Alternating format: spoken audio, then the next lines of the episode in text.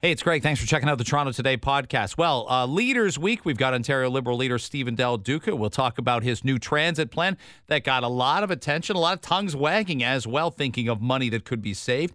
Taking the TTC, taking the GO, going even outside of the GTA and utilizing transit. Josh Matlow wants us to be able to drink in parks. How do you feel about that? Well, some city councilors are on board, and some clearly weren't last year when he brought up the motion, but he's back to do it again. It happens in a lot of other world class cities.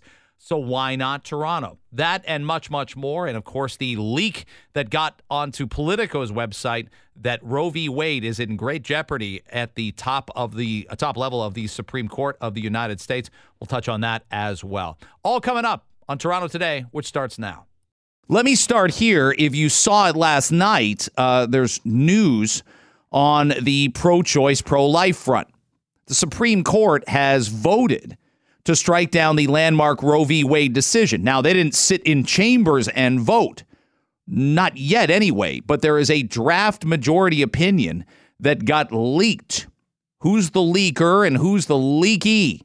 I like to say.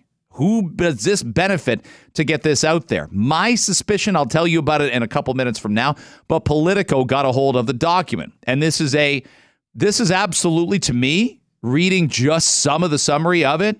Um, and I'm no law expert. I wrote the LSAT, did decently, took some pre-law courses, stayed at a Holiday Inn Express once, all that stuff.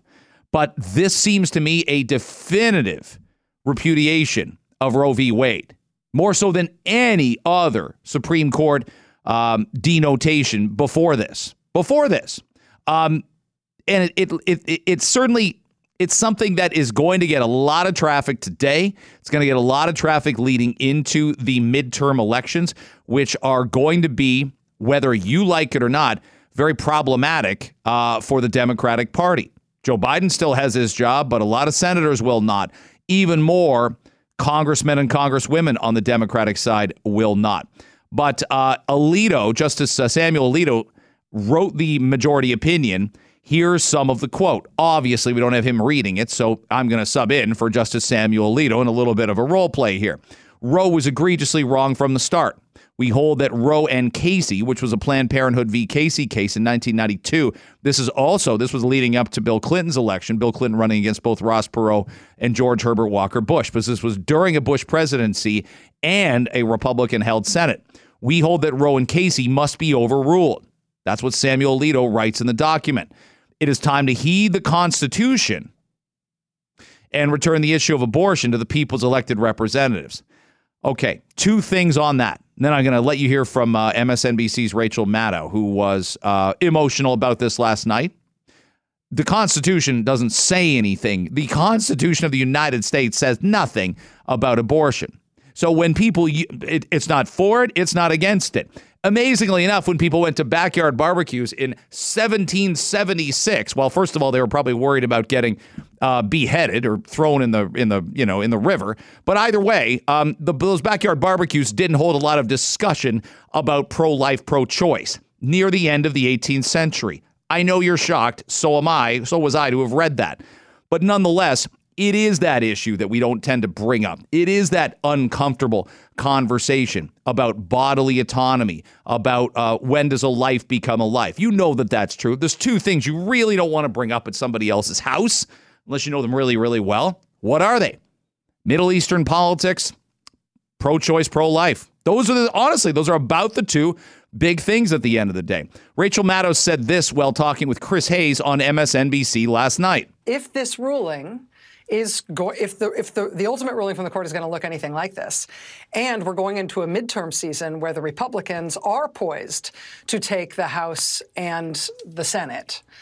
Um, then you know President Biden is still President Biden, and he would presumably veto such a measure.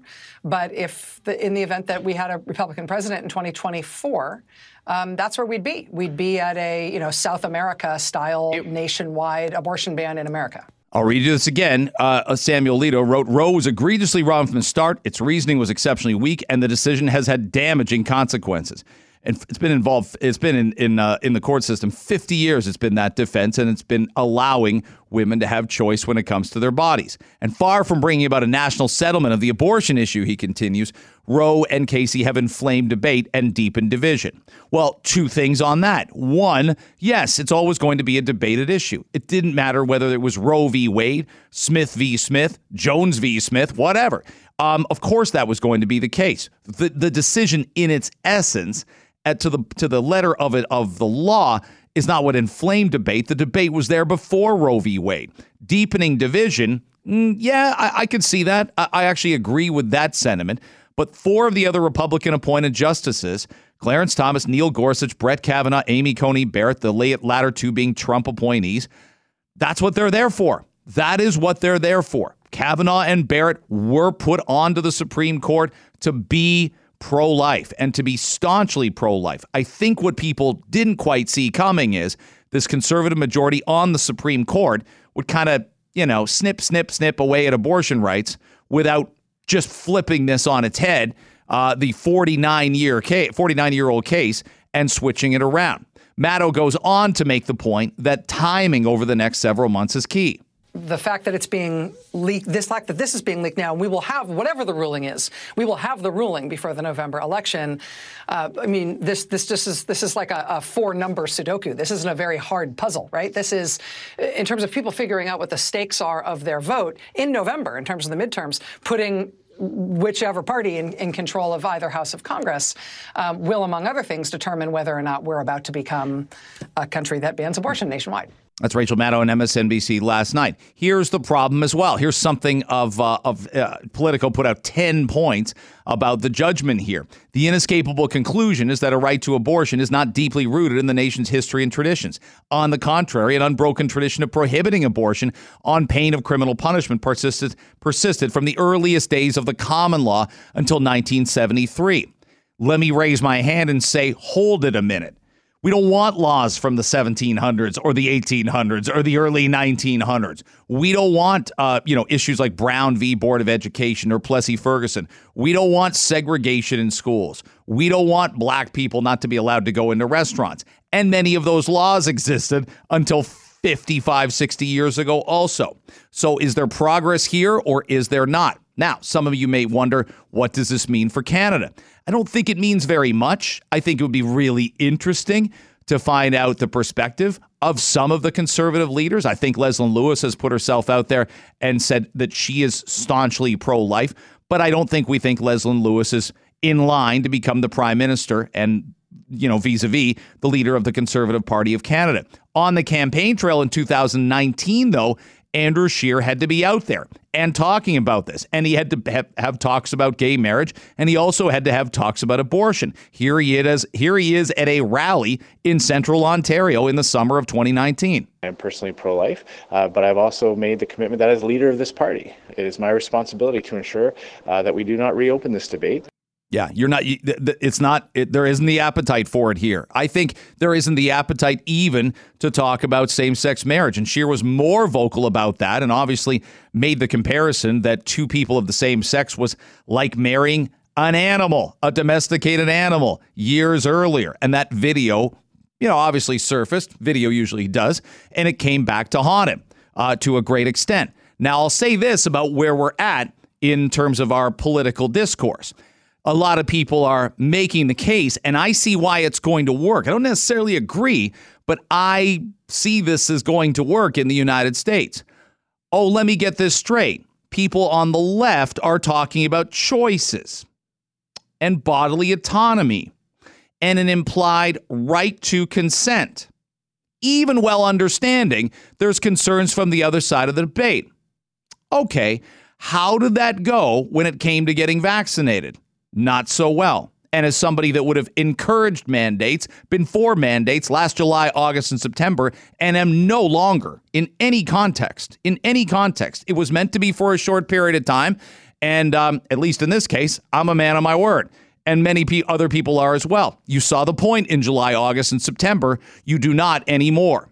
So there's a lot of outrage, a lot of outrage, and I understand it. I understand uh, people the idea of of having a flip from pro-choice to pro-life so staunchly in the United States. I understand why there's outrage from the same people who were screaming for COVID vaccine mandates, and some still do.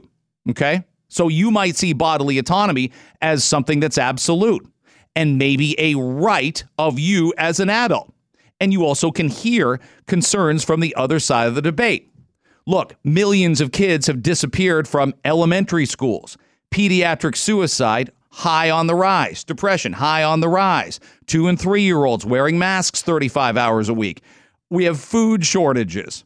And uh, and now you want everybody to mobilize and make 2022 just about abortion. Well, I'm with you. I am staunchly pro-choice but I think it's going to be difficult to sway all the other people that you alienated to get the same energy and fuel up when you didn't care when they were talking about education, when you didn't seem to care when they were talking about bodily autonomy, and we didn't seem to care about talking about how our younger people are doing and how we also isolated older people as well. I think those will be really interesting things to consider. And we're very pleased to welcome on the Ontario Liberal leader. He is Stephen Del Duca. It's great to have you on. Listen, if this goes long enough, you could be the first, and if things go right, you could be the first premier since John Robarts to welcome the Maple Leafs to, to a Stanley Cup parade. A lot of, lot of, well, Bill, I mean, Bill, the legendary Bill Davis didn't even get to do this, Stephen. My, my goodness, what a what a great occasion that would be! It would really make Ontario a place to grow. You know, that's uh, harkening back to those uh, those days um, yeah, totally. So your your uh, your transit announcement yesterday, a buck a ride. I'm fascinated by it. I uh, you know me, I live out in Ajax, and I always say. Yep if me and three friends come in on a Saturday to watch watch the Leafs, you know, when uh, people like me can afford it, so we'd come during the regular season. Um, right. uh, you know, it's going to cost us about ninety bucks to get on the go together, and there's not a right. lot of incentive for a group rate. There's not a lot of incentive. So what do we do? We pile in the car probably instead, pay thirty bucks to park, and um, and it's not very efficient, and we feel a bit bad about about driving. I'm sure people th- those those anecdotes like that are on your mind, but it's also people getting back to it after the pandemic. It's people that have to go to work. It's people that need to be on public transit 5 days a week. Am I right? Yeah, you're 100% right. I mean, the story you just told, I think, is pretty typical, for example, across the greater Toronto and Hamilton area and beyond in other communities like Ottawa and elsewhere. People who would prefer to take public transit. It, you know, it is, you know, you don't have to worry about it. Uh, impaired driving or any of those challenges that you don't want to have to mm-hmm. experience, mm-hmm. of course. And it's just not it's not accessible enough. It's not affordable enough. You are 100% right. The ridership has plummeted during the pandemic with people working from home, and also people who've been concerned about getting back on public transit. So by delivering one dollar transit fares, buck a ride province wide, as I like to call it. I think that will get ridership back up. It'll take about 400,000 cars off our roads and it's just it's going to make life more affordable for hardworking families in Ajax or Vaughan or elsewhere. And that's why I'm really excited about it. Now, this is something that would be in place for around 18 months. So I think it's an obvious question. I'm sure he got asked it yesterday do you worry? You give something. I think we did this with newspapers for too long. They're free online. Then there's a paywall. Music, same thing for people who buy music. You're given something for for borderline nothing. Can you then push the prices back to similar rates to where they're at now, 18 months uh, uh, uh, later, and then not have an uproar? Yeah, listen, it's a great question, and, and I did get asked the question yesterday, not surprisingly. And here's here's what I've said. I I want to in our own budgeting for this particular commitment, we anticipate ridership will grow. So in year one, we think it's, we, you know, we expect that it's going to cost or we'll have to invest about $710 million. In year two, because we expect ridership will grow, we've budgeted $1.1 billion. What, what I've said is that as premier, I would want to work closely with mayors across the communities that have public transit to make sure, and with Metrolinx and Go at the table, to make sure that we collectively make mm-hmm. decisions that make sense. To me, this is about priorities. And for me, as a former transportation minister and someone who loves transit, who wants to expand transit everywhere, uh, this is something that I'm I'm I'm really committed to. And I think here in this province, we collectively, you know, the mayors, the premier, frankly, even the federal government at the table, we can we can find creative ways to make sure that transit remains affordable. Stephen Del Duca is our guest on Toronto today on 640 Toronto are people who don't use public transit subsidizing this? I grew up in London, Ontario. I might have come to Toronto, taking the subway four times in my first 25 years of life. My parents kind of same thing in a half century. Does somebody say across Ontario, I'm nowhere near the GTA. I'm nowhere near where I could even get on a bus. Are they paying for this?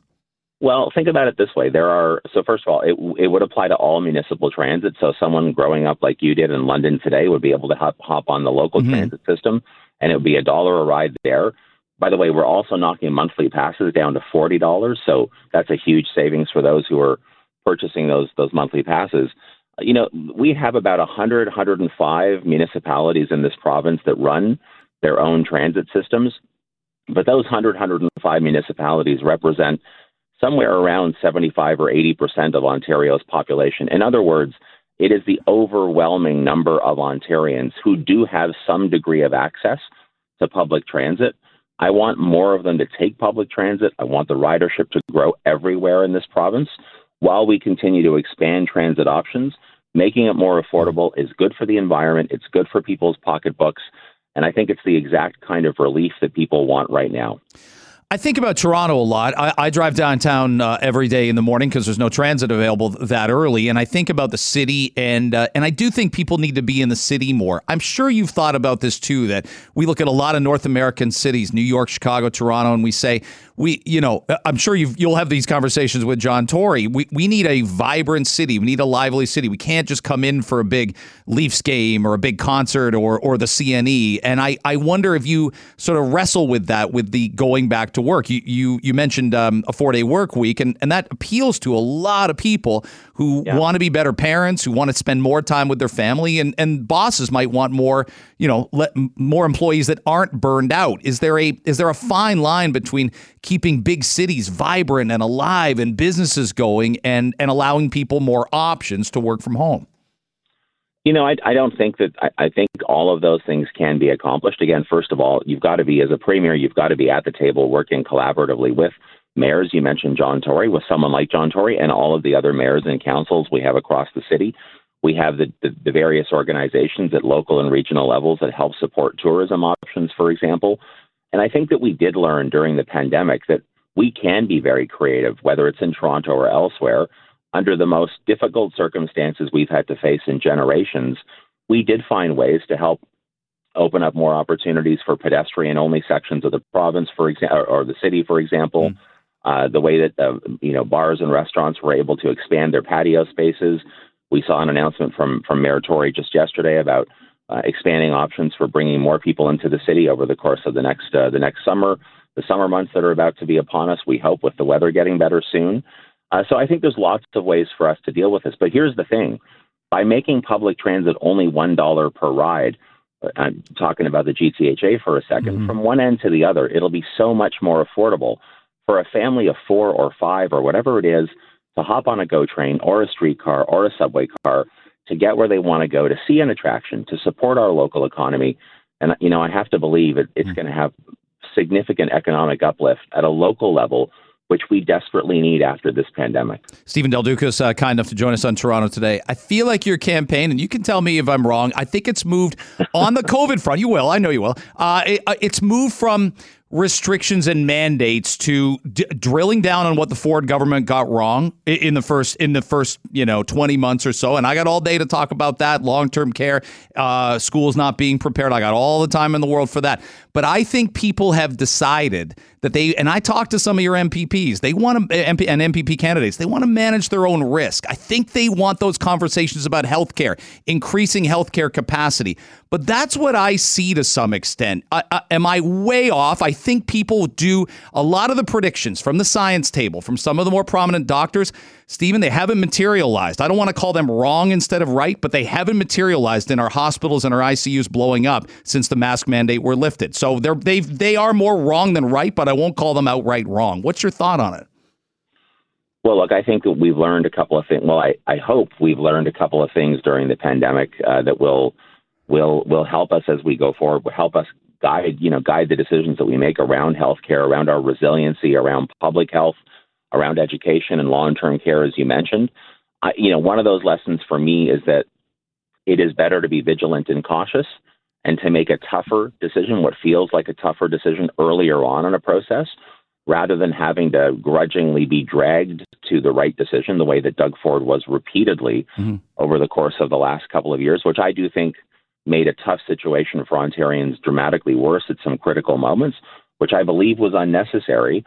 Um, but again, being cautious, being vigilant. We still know a lot of, uh, we've talked about this before mm-hmm. on your program, mm-hmm. a lot of our youngest kids haven't necessarily gone to get the vaccine. I think there's a conversation we have to have on an ongoing basis around that. I think we have to look at our healthcare system and make sure that we build in that exceptionality and resiliency so we have enough nurses and personal support workers and doctors to withstand future challenges. So, again, these are just some of the lessons that I've taken to heart as someone who's running to be mm-hmm. premier about how we will go forward and build fundamental public systems, particularly in healthcare and education, that are strong enough to deal with future challenges. You did call, um, the, it's in the party platform to call for universal vaccinations for schools. And you and I have talked about this before. There's so much natural immunity, acquired immunity post Omicron. So many people you know and I know, uh, their households were hit by Omicron, and the vast majority of, of them uh, ended up recovering. I see the numbers today 35.3% of, of 5 to 11s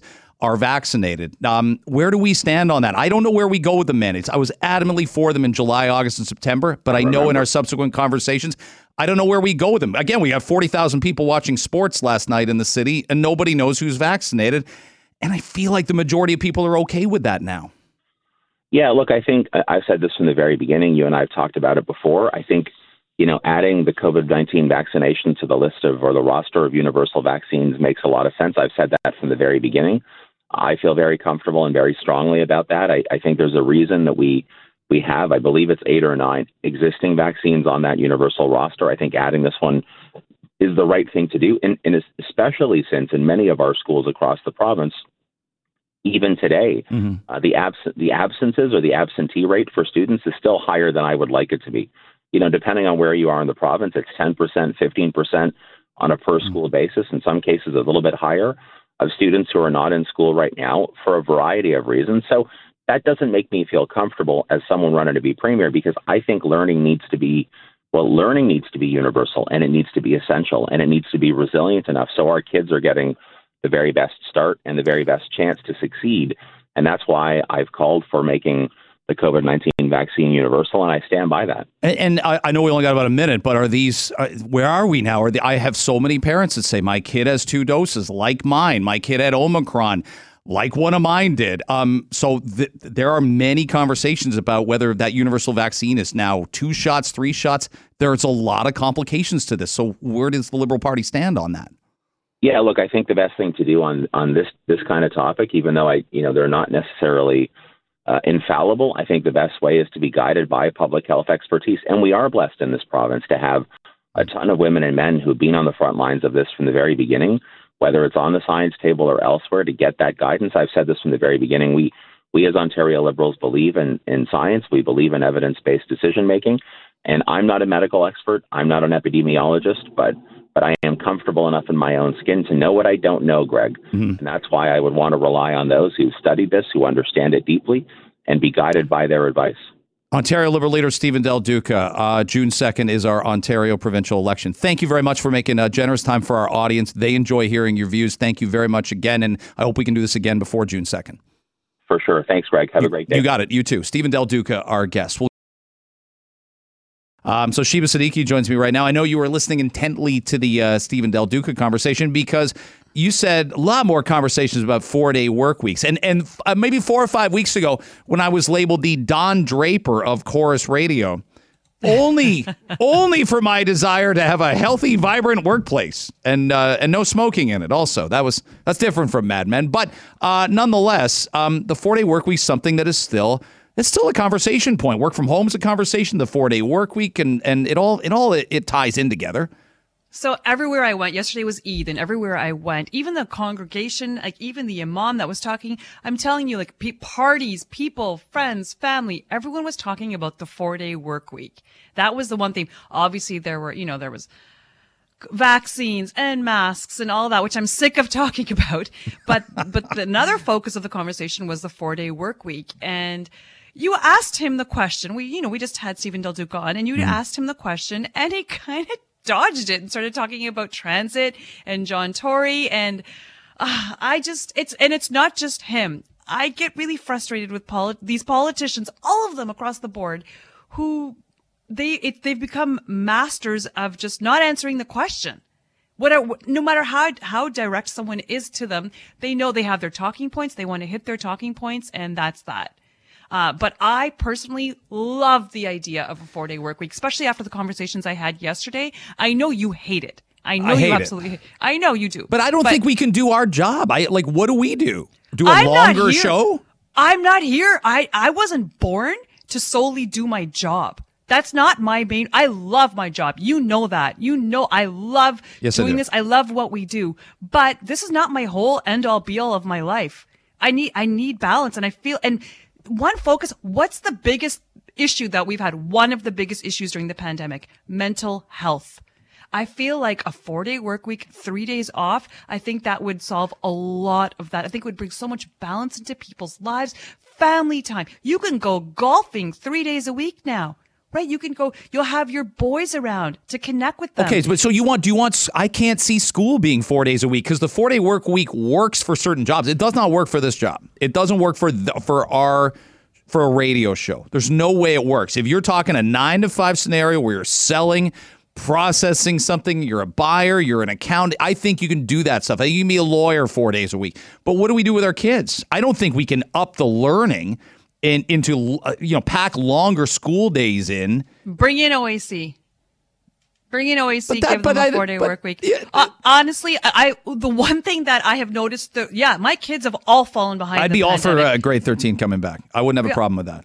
we're all catching up academically they're all catching up every child is catching up because of what they've missed because of virtual school because of schools being closed whatnot whatever it is but we have gotten so much closer as a family because we were locked in the house together for two years let's say a year of it we were actually locked in with the lockdowns and whatnot and you know fear of what, what it was in the very beginning of the pandemic we have gotten so much closer we have bonded so much more for me like family is number one. It's one and it should be, but I don't think you can do K to eight four days a week. I don't think you can ask teachers to teach nine or ten hour days, and you and so you're chopping off twenty teach- don't- percent. No, of the don't school teach time nine or ten hours. a- day. No, keep the keep the work day as it keep the school No, day as you, it is. I, I'm, paying for my education via tax for my kids, and I lose twenty. You're cutting out twenty percent of my kids' learning. I'm not okay, for then, that. then bring those taxes down for schools. Oh, that's no. not gonna. I'm not gonna ask Stephen Del Duca that because I know what that answer is gonna be. But you think everything he wants that you're to give bringing, your money back? conversation is going back to the economy, right? Being going even with work from home. You're like, well, what about downtown? We have a, we you know we have Yeah, I responsibility. care. to I care about business owners in the city, and I care about people great. who own shops. The economy is people. It-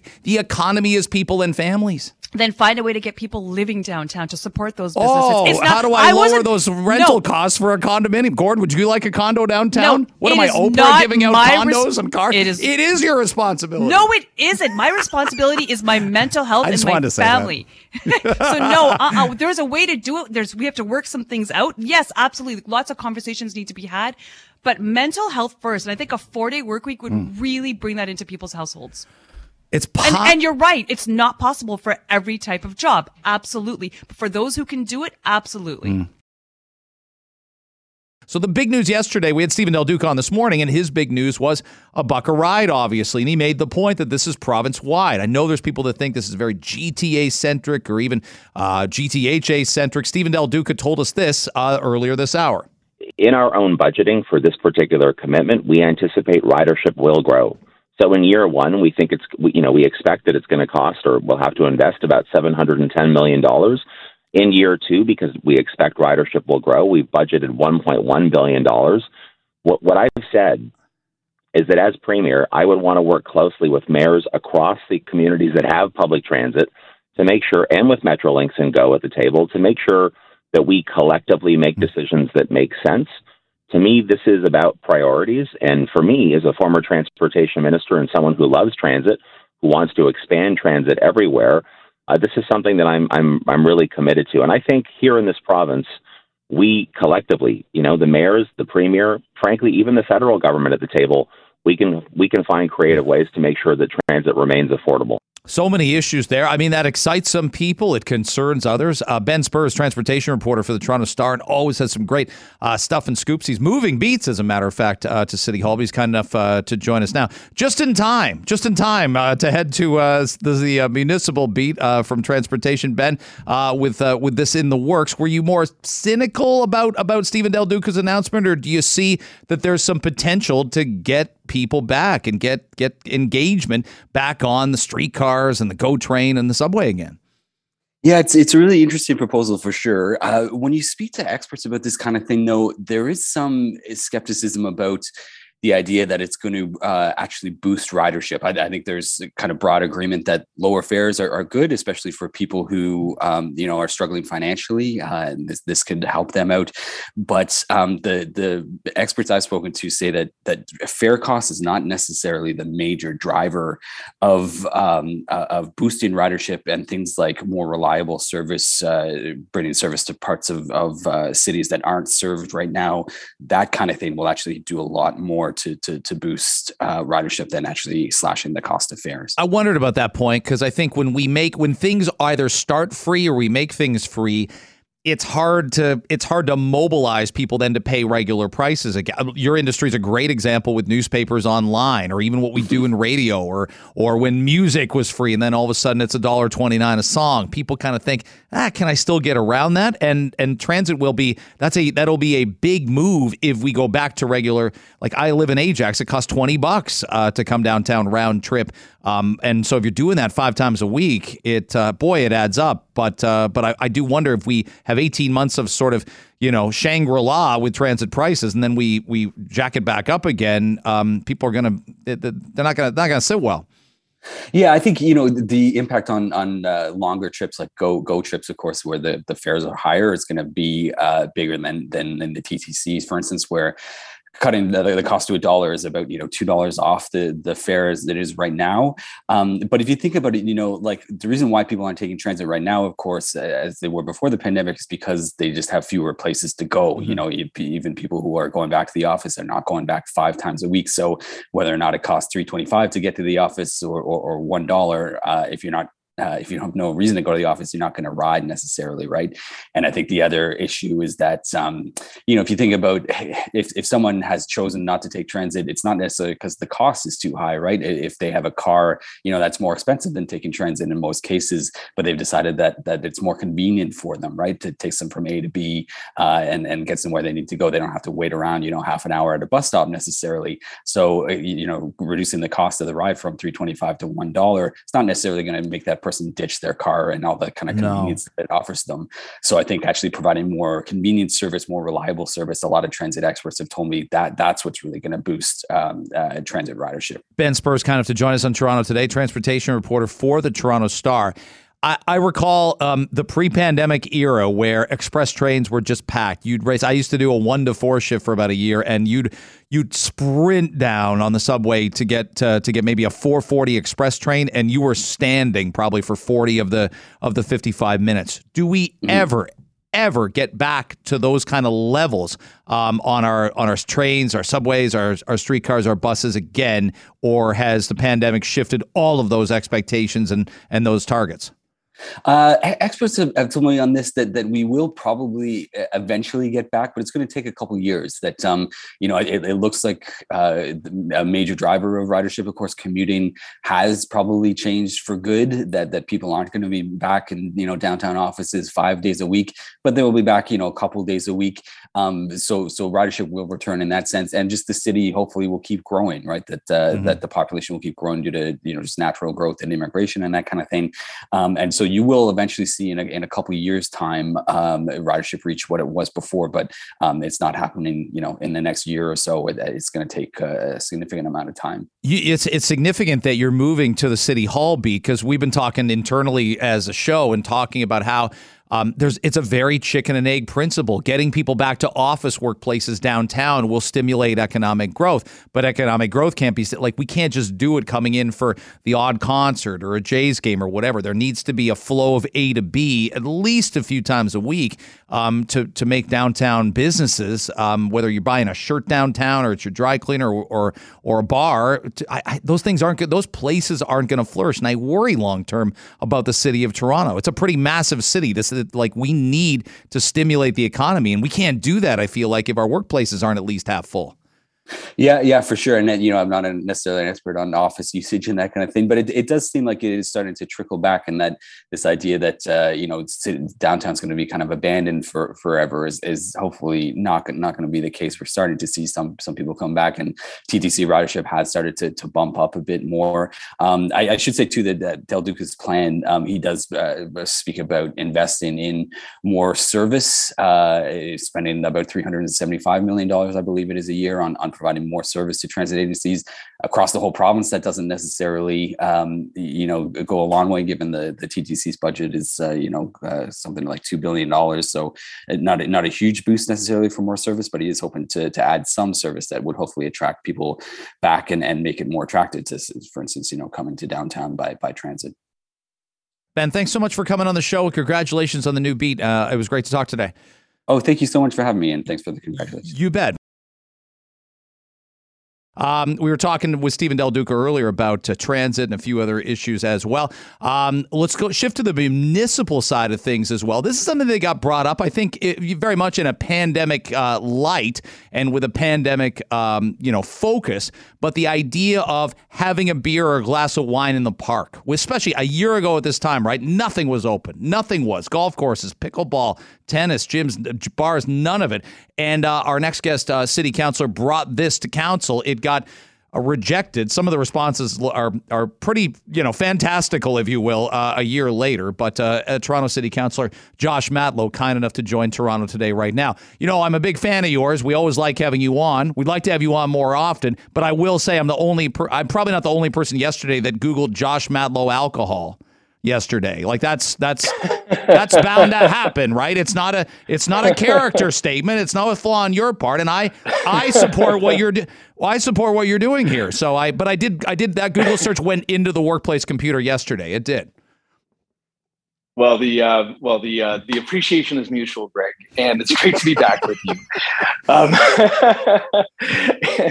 and you know the, the funny thing is, like you know, it's um, uh, you know during the during like the the you know the, the let's say the the the darkest days of the pandemic as you said uh, the emphasis of this uh, proposal was largely about how you know experts were telling us we shouldn't be congregating indoors with each other uh, because it wasn't safe because it added to the transmission of the virus and we needed outdoor space to go more safely.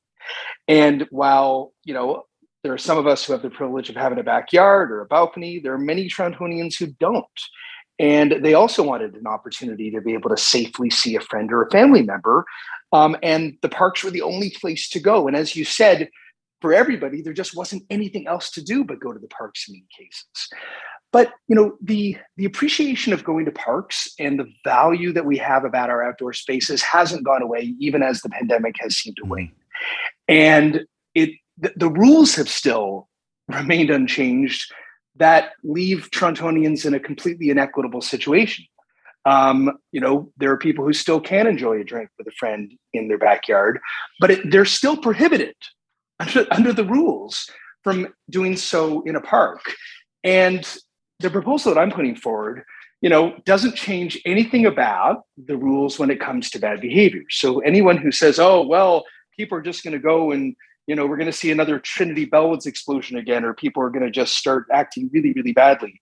The reality is, people who act badly and irresponsibly don't care about the rules anyway. That's right. So, great you know, point. There's there's still yeah, like it's it's not like the average reasonable, responsible person is just going to like lose their minds because they're allowed to have you know a drink, uh, having a picnic with a friend.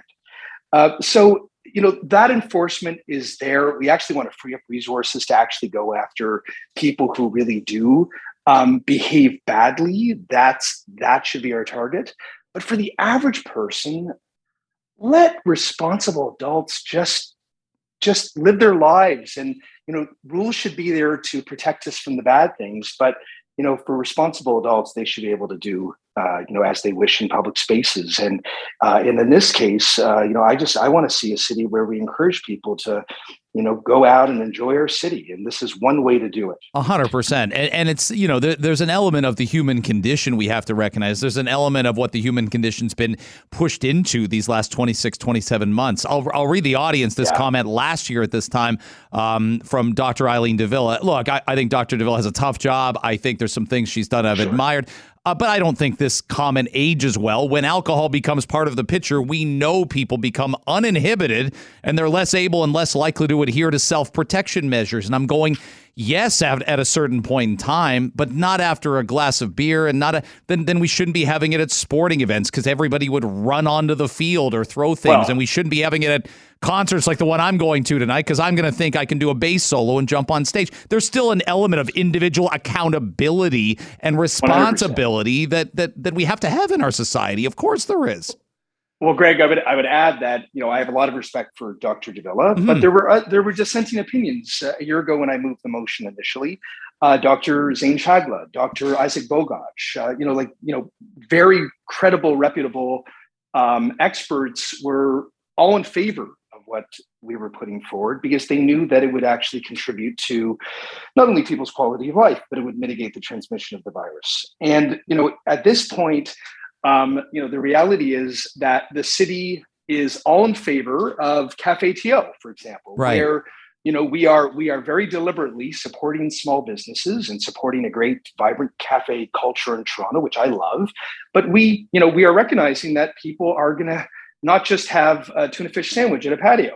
you know, people are going to have a beer sometimes, and so let's not be hypocritical. Like if we're if we're you know if we are supporting the private industry and we're supporting having people pay for drinks at a restaurant, then why should we not be consistent and say if people who whether it be affordability or whether it be another you know impediment for them to be able to enjoy that experience with a friend why shouldn't we also allow them to do that in a public park? The average person doesn't act bonkers at a park when they're having a, like a, a, a, a mm. drink or two. That's just not realistic. And I think that we should just, you know, worry about the things to actually worry about and not make up excuses uh, to, you know, just to do the right thing. Yeah, I think there's more than enough occasions where uh, where we can do that, but I don't think we want, uh, you know, to be ratting out our neighbors uh, that we live with and, and that are our friends in a in a park. And I'd, I'd make this case too. Since the legalization of marijuana, I smell it in the park, and I I don't partake, but I shrug my shoulders and I go, they get to do that. It seems rather silly that I I can't invite maybe an older yes. friend. And and by the way, Josh, still with the pandemic, we can have great debate about where we're at in terms of being out sure. of it, into it. But maybe someone has lives with an older parent and has an immunocompromised yeah, kid at home. I'm all absolutely. so they want to meet me in the park instead of meeting me in my backyard or in my basement. I want to accommodate them there. And, uh, and and be able to do that. I, I walk through these parks and there's an I, it smells like a Steve Miller Band concert in some of these parks. so it seems silly well, it, I can't have is, a glass of beer in a park as well. Totally, and it, and it's all about you know it's it, it it is inequitable that some people have have a place outdoors to, to have a drink with a friend and others don't. Um, we, you know, we live in a city where roughly half of Torontonians are tenants. Many people don't have outdoor access at their homes. So, you know, we, we do need to respond to that that reality. And the other thing, as you said, you can, you know, you can legally smoke a joint in you know almost anywhere in our city. Mm-hmm uh, but you can't have a beer. And you know, the reality is is that you know, if somebody has a beer, you're not you know you're not getting hit by a waft of smoke. So, like the reality is, let's just you know, if if people people should be able to have fun and enjoy themselves in responsible ways that don't have an adverse impact on others. And that's what this proposal does. And by the way, even within the motion, um, you know, I'm asking for better access to uh, waste disposal, better access to bathrooms, um, you know, like things that actually we should be doing anyway right now, because the things that people complain about when it comes to bad behavior in parks, they're already complaining about it because it's already happening. What, what I'd like to hmm. see is the public space to actually mitigate the bad things and accommodate the good things, because that's how you build a city that actually accommodates all of us. And you know, I, I, let's not be afraid just because we think somebody's going to act badly. If they're going to act badly, they're already doing it. They don't care about the bylaws. 100%. Uh, Josh Matlow joining us, uh, Ward 12 City Councilor from Toronto St. Paul's. Let's go macro a little bit for our last question because the council yeah. council's going to look pretty different in the fall. And I know it's such a long uh, run up, and, and October seems forever away, but May seemed forever away last Christmas. So um, Joe Cressy won't be back. Uh, it doesn't feel like Kristyn mm. Wong Tam will be back. Certainly not if she becomes an MPP.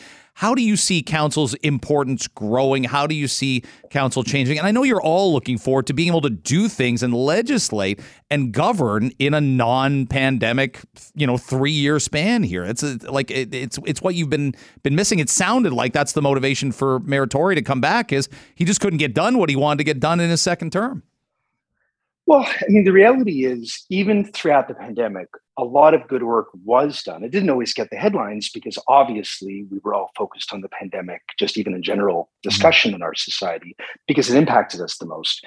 But um, there's so much more work that needs to be done. I mean, I think, I think the the the, the biggest issue facing society today is uh, the lack of access to a to, to housing, to housing that people can afford, uh, and just you know the inaffordability of of uh, you know even household items today. Um, and you know we need to collectively every level of government need to do their part to try to make life easier for people. So i want to see the city really act on providing more options uh, for people to be able to live in the city and not just be pushed out of the city because they can no longer afford to live here um, you know we need to do things to improve you know like like like this small piece that i'm bringing forward but frankly there are many things that we do to improve our public realm our streetscape make the city function better.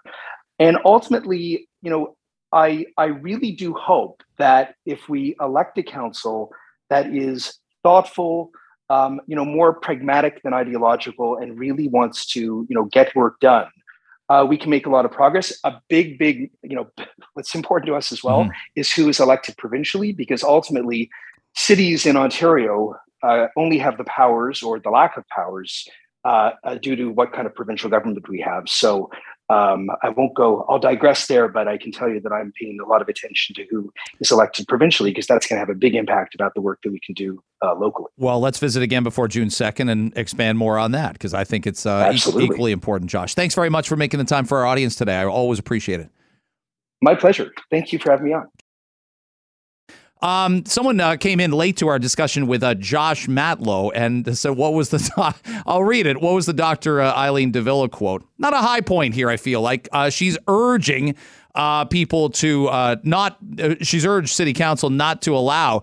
Um, having a beer or a glass of wine in, in a park. Here's the quote When alcohol becomes part of the picture, we know people become uninhibited and they're less able and less likely to adhere to self protection measures. Oh my gosh. Anthony Furey uh, joins me right now. You, uh, there's that. That's a top five Dr. de Villa quote from the last 27 months. I, I don't. You're not going to push five at me that uh, that I would roll my eyes at more than that one. So, sorry, are you telling me something that happened back in 2020? Are we doing a greatest hits, or this just happened the other day? This, Seriously, this, this is, is, a 20. This is an April, late April 2021 oh. quote. Well, I, I got something else to tell you. I walked by Trinity Bellwoods Park over the weekend, and there were people having a good time there, Greg. Not impressed at all. We got to sound the alarm on. I can't believe that she said that. You can that believe it. You no, can believe it, right. though. It's par for the course. Reefer Madness. Remember those old movies? Oh those, my God. We're, we're back. COVID madness. COVID madness. By the, is this the first spring we haven't? Did they paint the circles? I remember that was like a lead story last year at this time. The circles are going back down at Trinity Bellwoods Park. Oh my the gosh! Circles are back. The the aliens come every year, the COVID aliens, and they spray paint them in the crops. You know, when we're not looking. I can't believe we're back to this. this well, well, good for Josh Matlow, right? You have no problem with this whatsoever. A ton of world class cities do this, including Edmonton. Oh wow! It's it is it is unbelievable the situation that we're in. That we're even having these conversations right now. It's like all right, Eileen, you know, we got to just step away from all of this now. We've got to ghost away. Bonnie Henry, all credit to her. She was saying, we, she was saying she herself needs to ghost away. She's like, you guys don't need to see me anymore. Look, these people, they're paid like 250, 350K a year or whatnot. You can have the option of having a very stressful job or you're going on the news telling people run away from the crop circles, or you can still make the 350 and just not have to worry about all this high stress stuff. like it was, these positions existed before. We had a chief medical officer of Ontario for decades before we actually knew we had one and before we knew what they did. And they still made the same coin. So I don't know. I think they should just take it easy now. Important to point out no alcohol, uh, over 15% alcohol content would be allowed in parks. So that blind dog bourbon that you love so much, Anthony, that's, you, you, can't, you can't. I didn't go to Trinity Bellwood. That's right. I, know, I knew I wouldn't be allowed. You can't, you, you can't, you can't mix up a zombie or a Long Island iced tea uh, in uh, in High Park and watch the cherry blind. You can't turn it into Tom Cruise and cocktail uh, flicking bottles around. That's not that's not what we're talking about here. I am adamantly against that. Ultra party, and that's why I ain't going. That's right. That's a good point uh, by you. Um, so this back to work thing we talked. We had Stephen Del Duca on about it. We were talking about the transit, about the return to work.